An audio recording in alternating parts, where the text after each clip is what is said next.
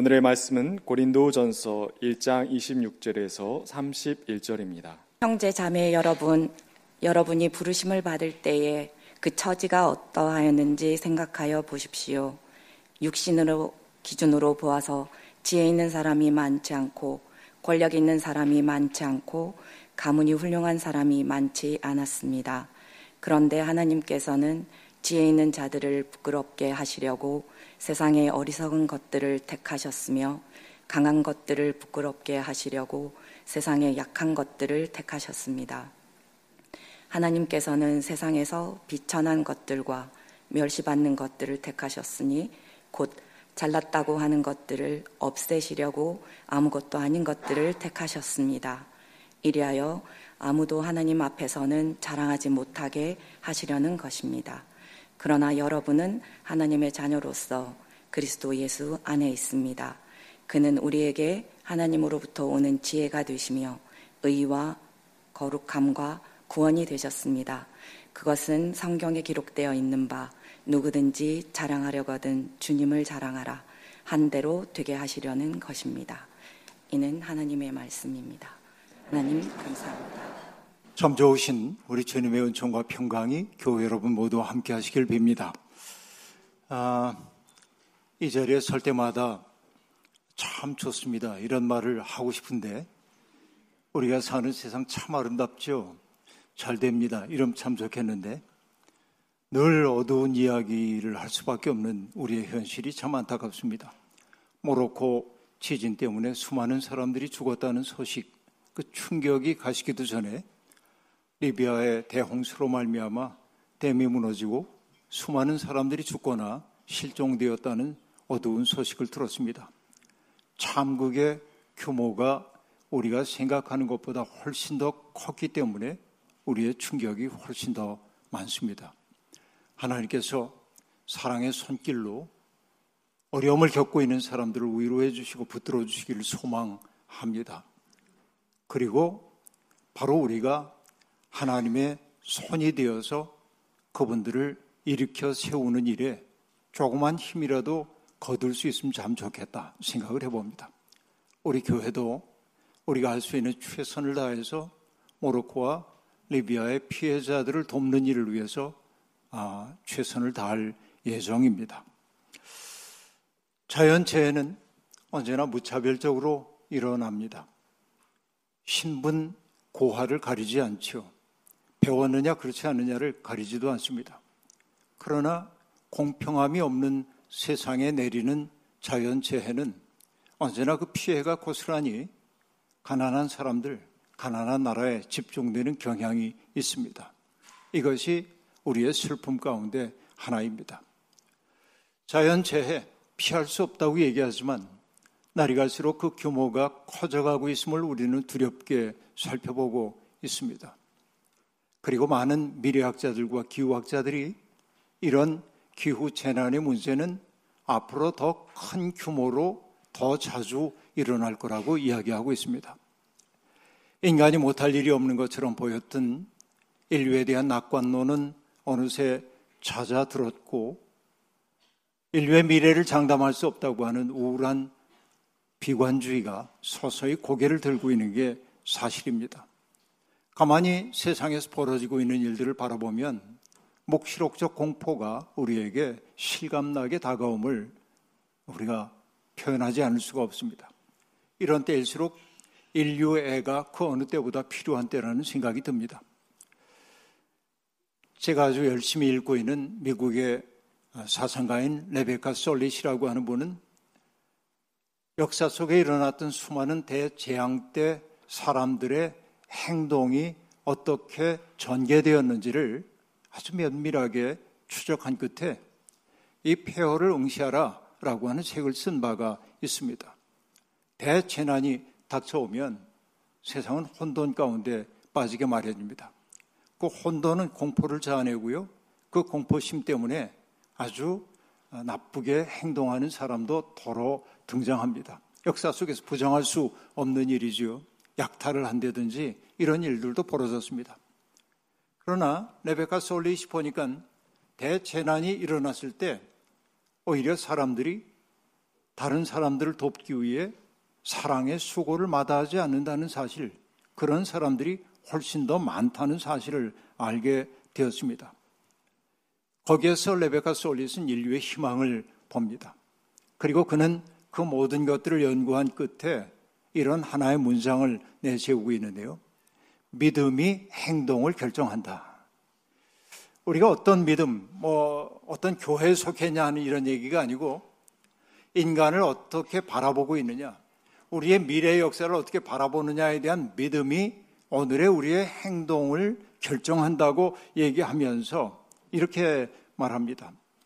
우리가 형제를 보살피는 사람이 아니라면 우리는 이미 낙원에서 추방된 사람이다. 라고 말합니다. 어려움을 겪고 있는 사람들을 보살피려는 마음이 내 속에 없다고 한다면 그가 누리고 사는 삶의 모습이 어떠하든지 간에 그는 이미 신락원 한 사람이다 하는 이야기입니다. 재난을 복이라고 말할 수 없습니다. 세상의 어떤 사람도 재난아 내게 오라 내가 널 기꺼이 맞아들이겠다 하는 사람 아무도 없습니다. 재난은 피하고 싶은 참극입니다. 그러나 인간의 위대함은 어디에 있냐면 재난을 마이너스로만 받아들이지 않고 재난을 오히려 삶의 도약의 도구로 삼을 수 있다고 한다면 역사 갱신의 계기로 삼을 수 있다고 한다면 재난이 복이 열리는 문이 될 수도 있겠다. 이렇게 생각해 봅니다. 이것이 인간 정신의 위대함이라고 얘기할 수 있겠죠. 하나님이 아브라함을 부르셨을 때 맨 처음 하셨던 말씀이 떠나라라고 하는 말씀이었습니다. 떠나라고 얘기했고 그냥 떠나라는 말이 아니라 어느 곳에 가든지 너는 복의 근원이 될지라라고 얘기했습니다. 사실 복의 근원이라고 하는 이 말은 적절한 번역어는 아닐 겁니다. 사실 히브리어에서는 이 말이 근원이란 말이 등장하지 않죠. 복을 뜻하는 바라하라고 한 말만 등장합니다. 너는 복이 될 것이다 라고 한 말입니다. 다시 얘기하면 하나님의 미래에 자신을 맡기고 사는 사람들의 삶이 스스로가 복된 인생일 뿐만 아니라 누군가에게 복을 가져가는 인생이어야만 한다. 이것이 부름과 동시에 소명이 일치하고 있음을 보여주고 있는 것입니다. 하나님의 사람은 누군가에게 복이 되어야 합니다. 내가 이 세상에 있다는 사실이 누군가에게 복이 되도록 사는 것. 이것이 바로 성도들의 아주 기본적인 삶이 되어야 한다 하는 말씀입니다. 오늘 본문에서 바울 사도는 여러분이 처음 부르심을 받았을 때 처지가 어떠하였는지를 생각하여 보십시오. 라는 말로 시작됩니다. 자, 여러분이 부르심을 받았다. 이첫 번째이고, 처지가 어떠하였는지 두 번째이고, 생각해 보라. 이 세 번째 이야기입니다. 짤막한 문장 속에 세 개의 패턴이 들어있음을 볼 수 있습니다. 근데 여러분, 부르심을 받았다. 이 말을 부르심은 특별한 부르심이라고 생각할 필요는 없습니다. 소위 여러분 많은 이들이 부르심 그럼 콜링 그래서 우리가 어떤 특별한 일을 위해 하나님이 나를 택하여 세웠다고 하는 가슴 뜨거운 고백을 하기도 합니다. 물론 그런 콜링도 있는 게 사실입니다. 이번 주 중에 만났던 어떤 의료인이 아, 함께 이야기를 나누던 중에 그렇게 얘기하더군요. 이번 긴 추석 연휴에 제가 어디를 좀 갑니다. 그래서 어디를 가십니까? 여행 가는 줄 알고 물었더니 짐바브웨에 갑니다. 짐바브웨는 왜요? 의료 봉사 활동하러 가는 거죠.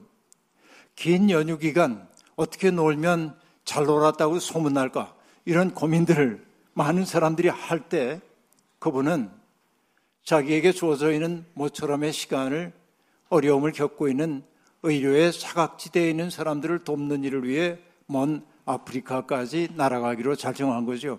이게 하나님이 주신 마음이 아니면은 그렇게 할 수 없다고 저는 그렇게 느끼고 있습니다.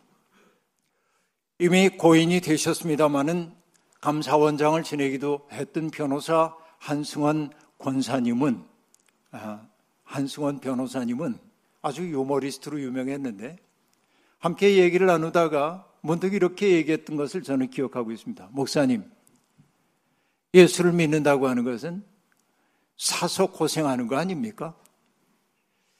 그 얘기를 들었을 때 확 예수 믿는 게 뭔지를 제가 알게 됐어요. 그분을 통해서. 아, 예수 믿는 것은 고생을 면하기 위해서 믿는 게 아니라 사서 고생하는 거구나. 이게 예수의 십자가의 길이구나. 그런 생각 있습니다. 여러분, 세상 도처에 하나님의 부르심에 응답하여 사서 고생하는 사람들이 참 많이 있습니다. 그렇죠. 예수가 아니면 그럴 수가 없는 사람들이 세상에 흩어져 나가 사랑의 봉사와 섬김을 하는 분들이 있는 거죠. 가끔 기도할 때마다 그분들을 위해 기도할 때마다 드는 생각이 세상에 사람 지으신 것을 후회하시고 진노하신 하나님의 진노의 팔을 붙들고 있는 게 바로 그런 분들이겠다 하는 생각이 들 때가 아주 많이 있습니다. 그런데 오늘 바울 사도가 본문에서 얘기하고 있는 부르심이라고 하는 것은 그런 특별한 소명을 얘기하는 게 아니고 어떤 얘기냐면 하나님의 백성으로 우리를 맞아들이셨다라고 하는 뜻입니다. 부르심은 그러니까 어떤 의미입니까? 굉장히 큰데요. 욕망이라고 하는 터전 위에 인생의 집을 짓고 있던 사람들을 욕망이 아닌 사랑이라고 하는 토대 위에 인생의 집을 짓도록 불러주셨다라고 하는 뜻입니다. 이것이 오늘 우리가 이 자리에 있는 까닭입니다. 욕망이라고 하는 것은 언제나 자기 중심적이죠. 자기 회기적입니다. 내 욕망이 채워지기 전에는 다른 사람 돌보지 못하는 법입니다. 그러나 여러분, 인간의 욕망이라고 하는 것은 아무리 채워도 채우지 않는 허구렁에 불과합니다.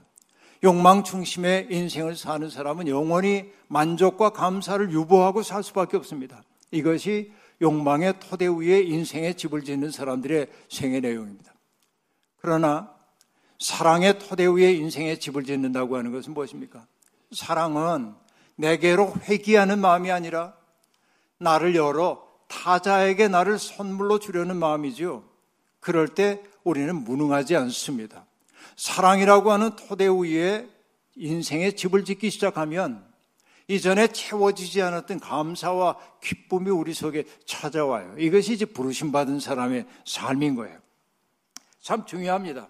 자기에게서 벗어남으로 더 큰 세계 속에 들어가는 것, 이것이 부르심 받은 인생인 것이죠. 그러니까 여러분, 믿음의 사람들은 어떤 사람들인가? 커진 사람이에요. 커져야 돼. 제가 요즘 참 슬프다고 얘기 겨덥거듭 하는 까닭이 뭐냐면 예수 믿는 사람들이 이렇게 커져야 하는데 예수 믿는 사람들이 이렇게 작아져서 조그만 차이도 용납하지 못하고 작아졌는데 그것을 믿음인 줄로 알고 사는 사람들을 보면 너무나 가슴이 아프다 하는 얘기 거듭거듭 하고 있는 것입니다. 여러분, 부르심은 은총입니다. 우리가 하나님의 백성이 된 것은 자격 시험을 보고 통과했기 때문에 그렇게 된 것 아닙니다. 그리스도의 가없는 은총이 우리를 그 부르심의 자리로 세워주신 겁니다. 주님이 우리를 불러주신 까닭은 뭘까요? 새로운 세상을 만드는데 너의 도움이 필요하다고 주님이 우리를 불러주셨어요. 나 같은 존재가 하나님의 백성으로 부름받은 것도 은총이지만 하나님이 당신의 일을 이루기 위해 내가 필요하다고 얘기해 주신 게 더 큰 은혜란 말이에요. 이게 부르심 받음의 신비입니다. 그런데 여러분 주님이 사람들을 초대했을 때 스스로 세상의 기준이 되려는 욕망을 가지고 있는 사람들은 한결같이 주님의 초대를 거절했습니다. 왜냐하면 그들은 지켜야 할 것이 너무 많았어요. 자기들이 누리고 있는 세상이 충분히 만족스러웠어요. 그렇게 하는 거 본 적은 없지만 이야기 들은 적이 있는데 요즘도 그런지 모르겠습니다만은 요즘은 또 건배사가 달라졌겠죠.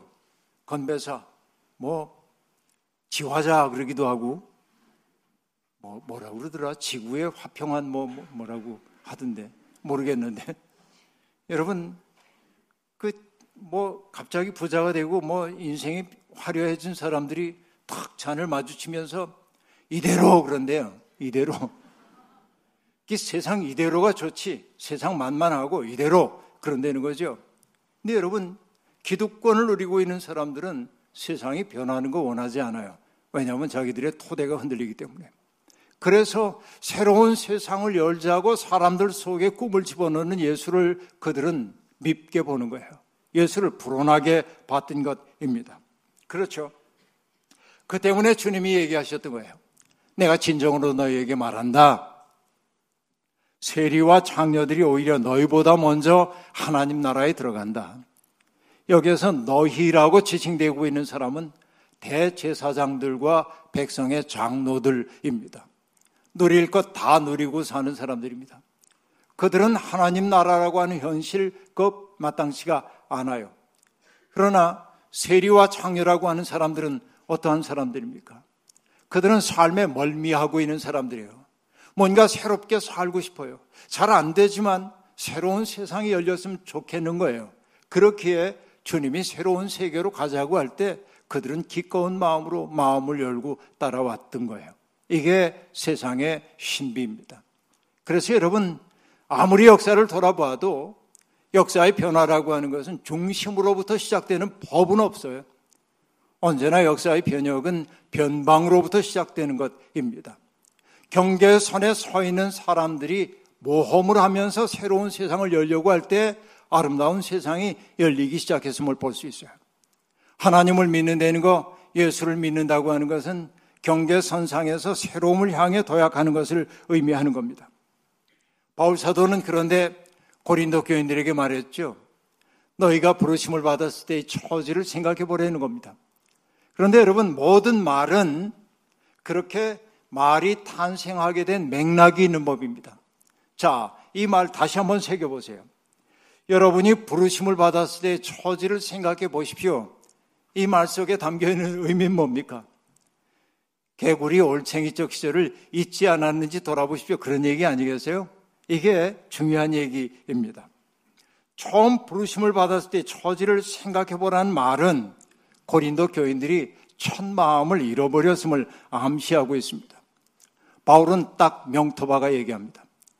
육신의 기준으로 보아 지혜로운 사람이 많지 않았고 권력 있는 사람 많지 않았고 가문이 훌륭한 사람이 없었습니다. 이게 고린도 교회 교인들의 상황이라는 거예요. 자, 그런데 그런 그들이 바울을 통해 예수 그리스도를 영접했고 하나님의 사랑이 나를 감싸고 있다는 사실을 알게 되었고 하나님의 꿈을 가슴에 품고 새 하늘과 새 땅을 여는 사람으로 부름 받았을 때 역사 속에서 나는 아무것도 아니라고 생각하던 그들이 역사 변혁의 전초로 부름받았던 사실을 알았을 때 얼마나 감격했을까요? 여러분, 신앙생활 처음 시작하는 사람들, 하나님 말씀 앞에서 우는 이들 많죠? 우리 교회에서도 저도 이 앞에서 보면은 눈물 흘리는 분들 참 많이 있습니다. 그런데 여러분, 오래 다니면 눈물이 마르기 시작하죠? 그래요? 안 그래요? 이게 문제예요. 감격에는 한 가지 결점이 있어요. 지속성이 없다. 그런 것입니다. 감격의 순간이 지나가고 나면 남는 것은 뭐냐면 일상의 환멸 같은 것만 남아요. 내가 마음속에 내가 구원받은 사람이라고 하는 감격이 내게 있을 때 나는 사소한 차이 때문에 전전긍긍하지 않아요. 다 포모 안아요. 안아줄 수 있어요. 다. 넉넉해요. 내 가슴이. 그런데 감각이 사라져서 내 마음이 꼬챙이처럼 변하면 사소한 차이 못 견뎌요. 남들의 흠이 보이기 시작해요. 지적하고 싶어져요. 그리고 뭐냐면은 지적할 뿐만 아니라 내가 왠지 손해를 보고 있는 것 같은 생각 때문에 사람들이 싫어지기 시작해요. 이게 문제입니다. 가인의 후예인 인간이 살아가는 모습이 대체로 이러합니다. 고린도 교회도 최초의 감격이 사라지자 똑같은 일이 발생했어요. 내가 옳으니 내가 옳으니 싸웠어요.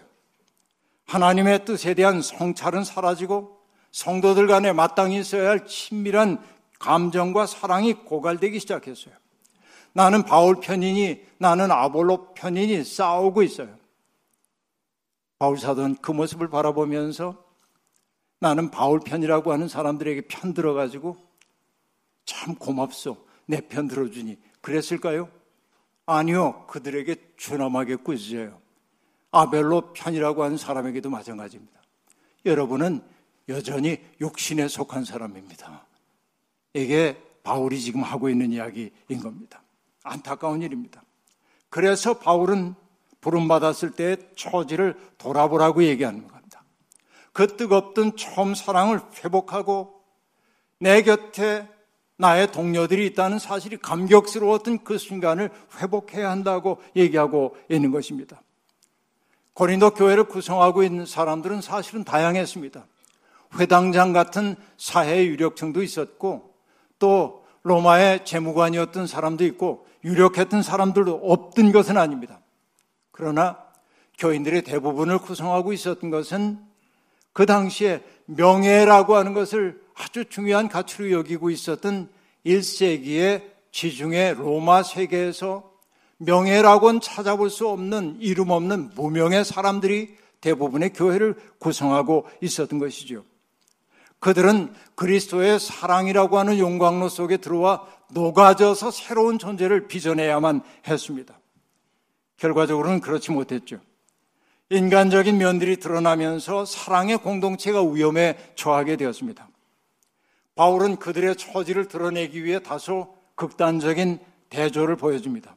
자, 여러분, 제가 지금부터 하는 이야기를 잘 듣고 어떤 대조인지를 알아차려 보시길 바랍니다. 여러분 가운데 세상에서 지혜롭다고 하는 사람들, 강하다고 하는 사람들, 잘났다고 하는 사람들을 부끄럽게 하기 위해 하나님은 어리석은 것들, 세상에 약한 것들, 아무것도 아닌 것들을 택하셨습니다. 어떤 차이가 있어요? 차이 발견하셔 사람들과 것들이라고 얘기했어요. 아시겠죠? 여러분, 소위 잘났다고 생각하는 사람들, 스스로 명예롭다고 생각하는 사람들과 대조하기 위해 의도적으로 것들이라고 그래요. 이 번역어는 적절해요. 왜냐하면 헬라어 원문을 보면은 여기에 것들이라고 번역된 단어는 중성 명사에 수식하는 관사가 쓰여지고 있어요. 그리고 사람들이라고 하는 것은 남성 명사를 수식하는 관사예요. 관사의 차이가 것들과 사람들을 나눠요. 이건 매우 의도적인 하나의 아, 장치라고 볼 수 있어요. 여러분 고린도 교인들의 다수는 그 당시의 사회에서 성원권을 인정받지 못하던 사람들, 곧 존중받지 못하는 사람들, 것들이었다 하는 얘기입니다. 하나님은 그런데 그런 이들을 당신의 백성으로 삼아 인간의 존엄을 돌려주신 거예요. 여러분, 하나님이 중심에서 멀어진 것들을 택하실 수밖에 없었던 것은 앞서 얘기한 바 그대로입니다. 자기가 스스로가 안다 하는 사람들은 새로운 세상 열어갈 수가 없기 때문에 그렇습니다. 자아가 강한 사람들일수록 스스로 기준이 되려는 욕망이 강합니다. 자기 생각이 옳다는 확신이 그로 하여금 다른 사람들과 소통하지 못하도록 만듭니다. 무리한 방식으로 다른 사람들의 생각을 자기 속에 우겨 넣으려고 합니다. 그래서 불화를 만듭니다. 지식의 문제가 이런 데 있습니다. 여러분, 이 동양사상에서 지라고 하는 글자는, 알지자는 우리가 지식 좋죠. 지라고 하는 글자는 뭔가를 분별하고 가르는 능력을 지식이라고 그래요. 그런데 여러분, 동양 사람들이 이상으로 생각하는 건 지가 아니에요. 뭐냐? 다름을 알면서도 품어 안을 수 있는 따뜻한 지식을 명이라고 그래요. 밝을 명자를 써. 그러니까 지라고 하는 건 사람을 갈라요.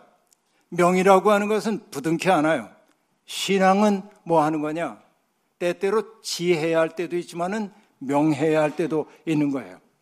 그래서 여러분 얘기합니다. 새로운 세상은 자기의 오류 가능성을 인정하는 사람들을 통해 도래하는 거예요. 나의 부족함을 알기 때문에 누군가에게 배우려고 하고 다른 이들의 마음을 경청하는 것 말입니다.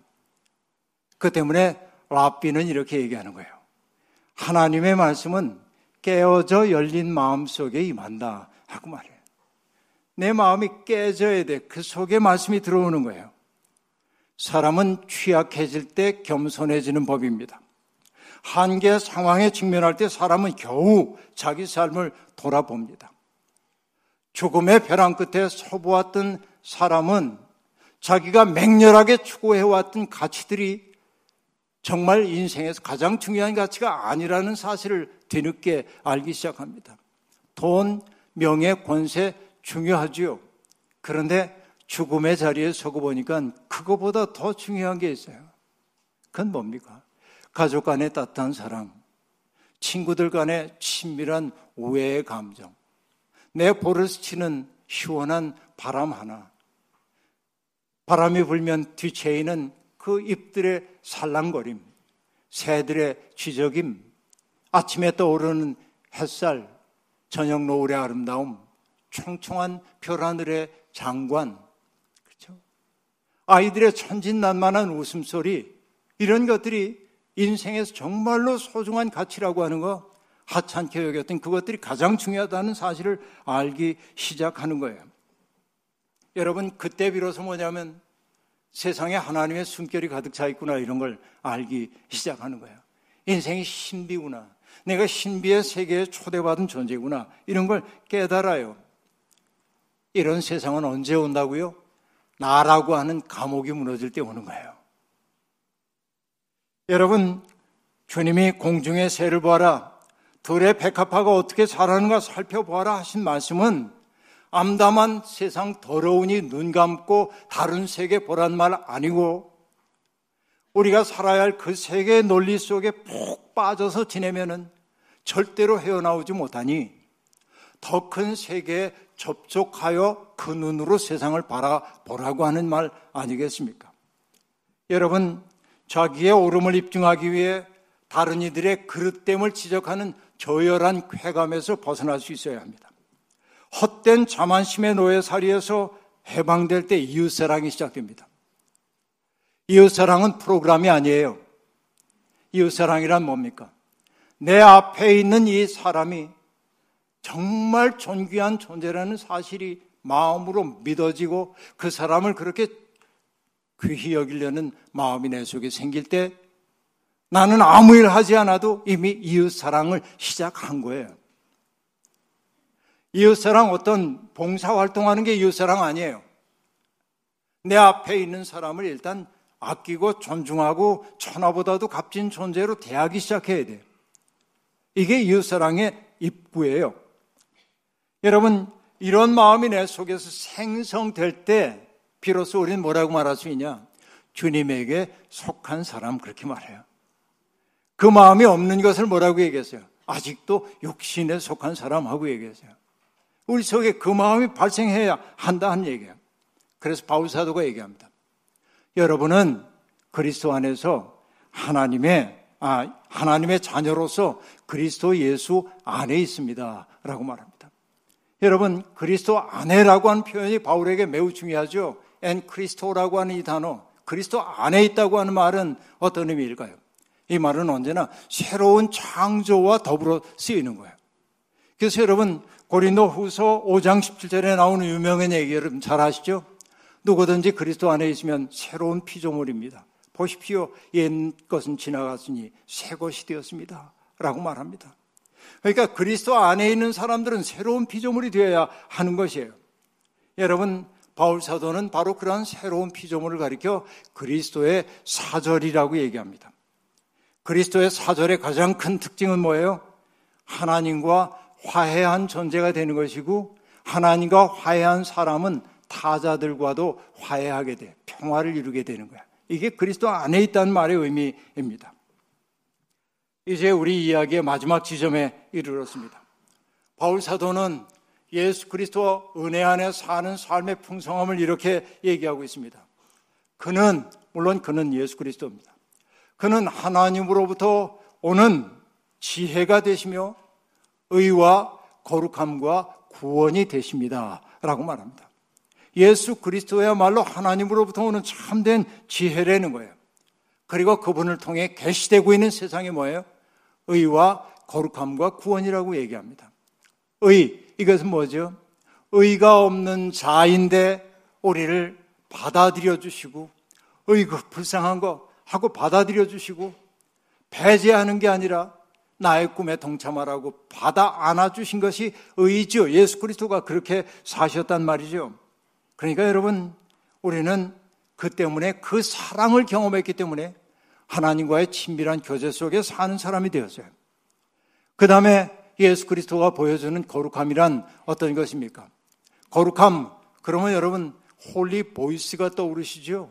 기도 많이 하는 사람 떠오르시죠? 근데 제가 늘 얘기했어요. 기도 많이 하기 때문에 오만에 빠진 사람 많아요. 성경 너무나 많이 읽었기 때문에 사람들 무시하는 사람들 많아요. 이거 거룩함과 관계없어요. 아브라함 조수와 헤셀이라는 사람은 거룩함을 뜻하는 다른 말인 경건을 이렇게 설명합니다. 경건이란 뭐냐? 삶으로 번역된 신앙. 욕심을 입은 인격. 그렇게 얘기해. 이게 경건이래. 거룩함이란 다른 거 아니에요. 그렇죠? 삶으로 번역된 신앙이에요. 인격이 몸을 입은 영이야. 이게 거룩함이에요. 욕신을 입으신 말씀이신 예수 그리스도야말로 거룩함의 표상입니다.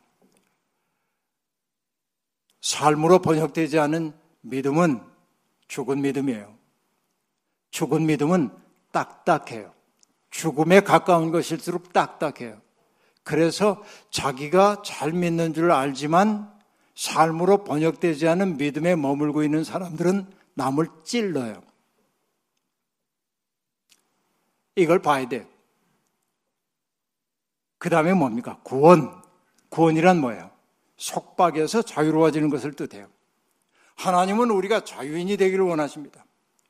우리는 누군가에게 종속되지도 말아야 하고 어떤 이념이나 사상, 자기 생각 속에 고착되어서도 안 됩니다. 하나님은 늘 새로운 일을 이루어 가시기 때문에 하나님의 자유로움 앞에 나를 맡기고 하나님의 마음이 흘러가는 흐름 속에 나를 맡기는 게 해방이에요. 그렇게 살아갈 수 있어야 돼. 바로 그것이 말하고 있는 구원이란 말이에요. 그때 여러분, 주님 안에서 자유로워진 사람들이 하는 말이 뭐냐? 제가 성경에서 제일 좋아하는 구절 가운데 하나, 시편 116편 12절. 주님께서 내게 베푸신 모든 은혜를 내가 무엇으로 갚을 수 있겠습니까? 내가 은혜를 받은 사람이야. 이제 나는 사랑의 빚진 자로 살 수밖에 없다는 거예요. 이 마음을 얻지 못한다면 평생 교회 다녀야 무슨 소용이 있겠어요? 그렇죠? 우리는 육신에 속한 사람 되어서는 안 됩니다. 그리스도 안에 있는 사람이 되어야 합니다. 데카르트는 나는 생각한다, 그러므로 존재한다, 이런 말 했어요. 우린 다 알아요, 이 얘기를. 근데 기독교인들은 이렇게 얘기해요. 나는 명령받았다, 그러므로 존재한다. 우린 명령받은 존재들이에요. 어떤 명령? 생명을 풍성하게 하라. 사람들, 불우한 사람들을 화해하게 하여라. 그리고 사람들 사이에 다리를 놓아주며 살아라. 우울한 세상에 명랑한 기쁨을 가지고 가라. 불의에 저항해라. 넘어진 사람 보면 무시하지 말고 일으켜 세워라. 그리고 새 하늘과 새 땅의 꿈을 포기하지 말아라. 바로 이것이야말로 나는 명령 받았다라는 말을 받아들이는 삶이에요. 하나님의 지혜에 접속할 때 우린 비로소 이 명령을 수행할 수 있는 것입니다. 여러분, 가을이 되면서 대추에 노란 빛이 들기 시작합니다. 그리고 밤송이가 누렇게 익어가기 시작합니다. 우리의 마음에도 하나님의 은총의 빛이 스며들어서 우리도 성숙한 들어 욕심에 속한 사람이 아니라 그리스도에게 속한 사람 되어서 명령받은 바를 기쁘게 수행하며 삶으로 험악한 세상을 희망의 공간으로 바꿔가는 우리가 되기를 주의 이름으로 축원합니다. 아멘. 주신 말씀 기억하며 거듭의 기도 드리겠습니다.